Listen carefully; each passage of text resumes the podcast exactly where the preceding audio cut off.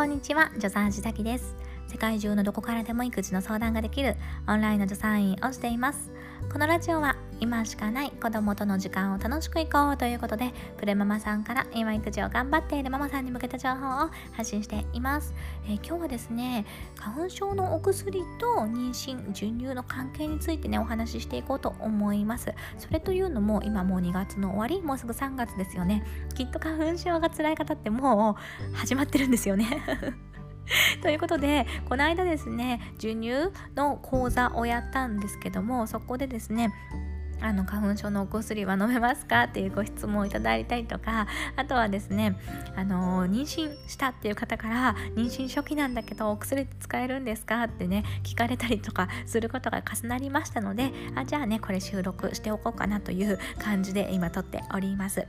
で、えー、考え方としてはですねまず妊娠中と授乳中っていうのは使えるお薬が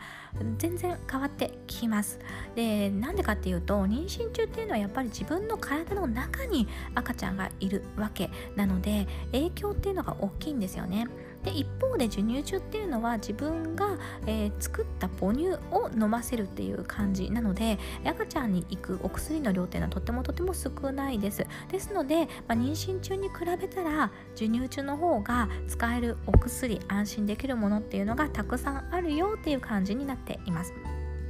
じゃあ妊娠中からねちょっとお話ししていきたいと思うんですけども妊娠中っていうのはあの時期によってもですね使えるお薬が結構変わってきます。例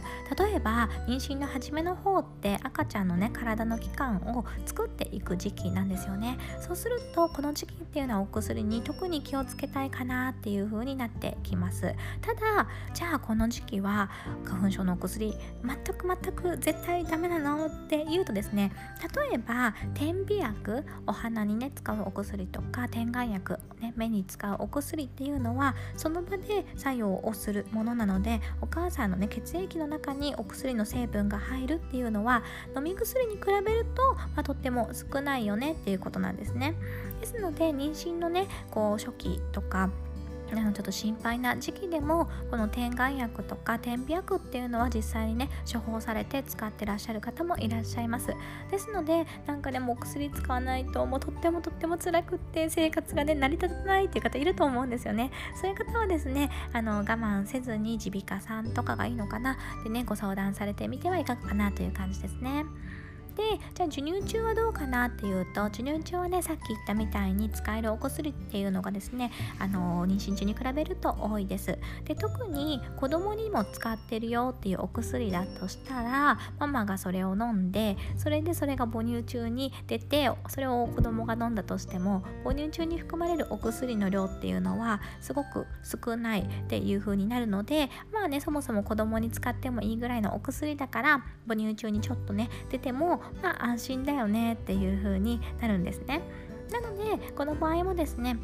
花粉症でとっても辛いっていう場合はですね病院に相談しに行くといいのではないかなというふうに思います。で私がですねお伝えしたいのは授乳中ってねお薬が全く飲めないって思ってらっしゃる方がこれ結構いるんですよ。本当にいらっしゃるんですね。でそうするとお母さんがねおっぱいをあげているとお薬が全く飲めない。でお薬が全く飲めないっていうのは辛いからだからね断乳しようかなっていうふうにおっしゃる方がいらっしゃいます。でなんかそれってさ本当は授乳を続けたいっていう気持ちがあってでも生活が辛いっていうのもあって悩んでっていうことを考えるとねなんかもったいないなって思うんですね。本当は飲めるお薬あるからだから安心して飲めるお薬を使うことでそれお母さんの体調をしっかり整えてそしてね毎日の生活を楽しくそして授乳も続けていくっていう風にねしていけるといいかななんていう風に思っているのでね今回のこの収録を撮りました。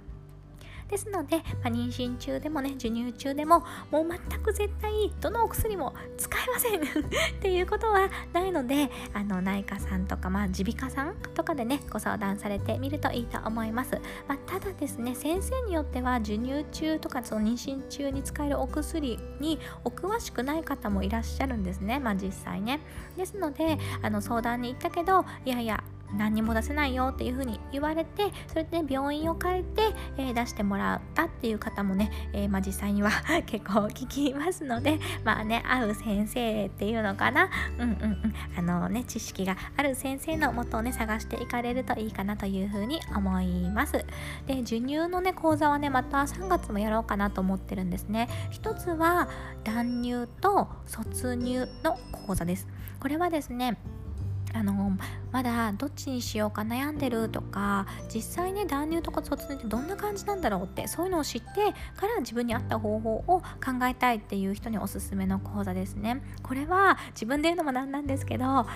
できたら授乳してる方みんなに聞いてほしいなって思います。なんか断乳とか卒乳ってね実はちょっと後悔が残ってしまう終わり方になる方っていうのもいらっしゃるんですよね。で卒乳ってなんか響き的にいいなっていう感じで卒乳ならあのいいだろうって思ってる方もいるんですけども実はねあの突然子供が飲まなくなってお母さん的にはえっ？ええあれが最後の授乳だったの？みたいな感じになってすごくなんかこう卒乳がいいものだっていうイメージをしてただけになんかちょっと気持ちが落ち込んじゃうっていう方とかもいらっしゃるんですね。で逆にですね断乳しようっていう風に思っていたけどもこの講座を受けてくださったことであ私やっぱりなんか卒乳の方がいいかも合ってるかもって思ってなんか変えることにしましたってアンケートにね書いてくださる方っていうのも結構いらっしゃるんですよ。だから知識を持ってておくことで自分に合った方法っていうのが分かってそれであ断乳にしよう卒乳にしようってね決めることができるっていう講座になっていますのでよかったらですねこの授乳中の方受けていただけると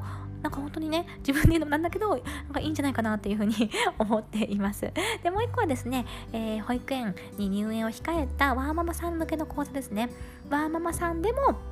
授乳を続けようっていう講座になっています。これはですね授乳を続ける講座だからワーママになるから断乳するぞっていう方はですねちょっと違うのでご注意くださいね。ワーママだけど授乳を続けよう。そのためにはねどういう風にしていくと母乳の量が減らないとかね子供に飲み続けてもらえるのかなとかあとは乳腺にならずにね日中お仕事をね頑張っていけるのかなとかそういうね知識がぎゅっと詰まった講座になっておりますのでよかったらね、えー、ご参加いただければと思います。3月5日に断乳卒乳講座3月9日の火曜日にですね、ワーママ講座の方ですね、お申し込みは私のインスタのプロフィールのリンクに貼ってありますので、ご興味ある方、えー、ご参加なさってください。ということでね、皆さんの授乳生活が楽しいものになりますように祈っております。今回も聴いていただいてどうもありがとうございました。一緒に楽しくお母さんをやっていきましょう。助産師崎でした。またね。